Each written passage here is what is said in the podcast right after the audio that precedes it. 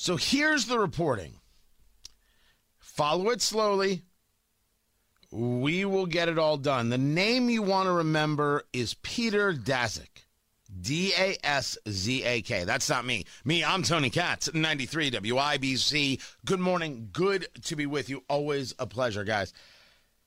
Peter Daszak is the guy who is the president of something called EcoHealth, an EcoHealth Alliance. It is EcoHealth that was doing the funding of the Wuhan laboratory the Wuhan Laboratory of Virology. That's where coronavirus leaked from. Now, I can't prove that with 100% certainty. What I can do is take a look at the situation, take a look at the facts that we have, take a look at the secrecy of China, take a look at the failures of China, take a look at the lies of China, and say, well, clearly this is on China. It's just the way it is.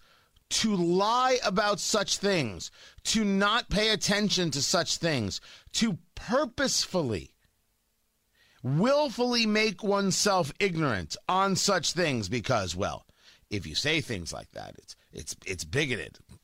Pay no attention to these people. Pay no attention to these people. If you want to read a great piece, the Chinese CDC went dark on their U.S. counterparts. This is from Jim Geraghty over at National Review just the other day. It's a good piece. It's talking about uh, Scott Gottlieb's uh, a book, Uncontrolled Spread Why COVID 19 Crushed Us and How We Can Defeat the Next Pandemic. And it has to do with information and the fact that China does not share because, like all communist nations and all communists, China lies. They cannot be trusted. No communist can be trusted. And by the way, communist light, whether it's Bernie Sanders or Ocasio Cortez or, or some of the things we even see here in Indiana, cannot be trusted. Just dismiss it. They can't be, laugh in their face. They cannot be trusted. Good Lord. Don't do that to yourself. Let's go back to Peter Daszak. Peter Daszak is the guy who has been, you know, nothing wrong with the Wuhan lab. Oh, they didn't know, all these kinds of things. Well, according to a story from the Telegraph, right? That's where this story comes from. Wuhan scientists were planning to release enhanced airborne coronaviruses into Chinese bat populations to inoculate them against diseases that could jump to humans. Follow what they were saying.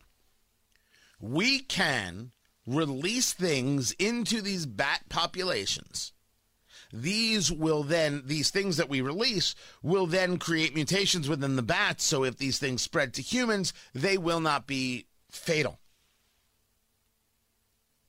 Does that make sense? Well you could say well okay i hear i understand what you're saying. It makes sense that way tony. But does it make sense?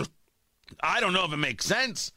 The documents that are out show that 18 months before the first COVID 19 cases appeared, and that would be a question whether they appeared here in the United States, whether they appeared in Europe, or whether they were appearing in, in China when they didn't tell us that cases were appearing. Researchers submitted plans to release these particles that contained novel or no, novel, novel, sorry, novel chimeric spike proteins. You hear a lot about spike proteins. They also plan to create these viruses generally, genetically enhanced to infect humans more easily. They requested $14 million from DARPA to do the work, the Defense Advanced Research Projects Agency. The papers have been confirmed as genuine by a former member of the Trump administration. But when they asked DARPA for the money, DARPA said, we're not going to fund that. That bid, however, was submitted by Peter Daszak of EcoHealth Alliance.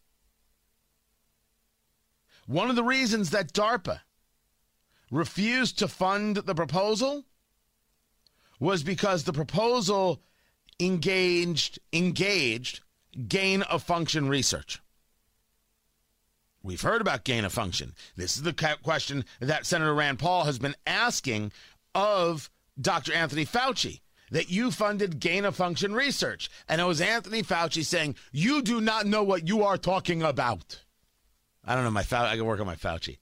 I can work on, on, on my, my, my, my Fauci right there.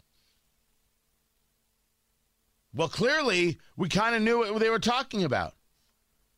The team had concerns about the vaccine program. They said, and I'm quoting here, would conduct educational outreach so that there's public understanding of what we are doing and why we are doing it, particularly because of the practice of bat consumption in the region. So they were going to release these things into the bat population to try and inoculate the bat population from hurting humans because people in the region were eating the bats. That's not me saying it, that's the Telegraph reporting it.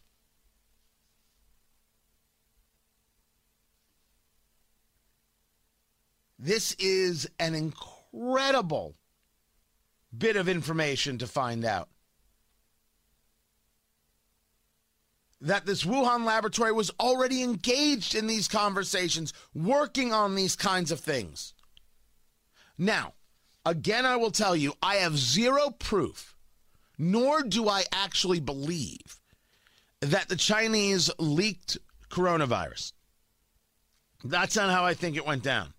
I think just in the way these things work in general, someone got sloppy. The lab was sloppy. The money probably wasn't there for upkeep on the lab or security. And that's how the virus leaked.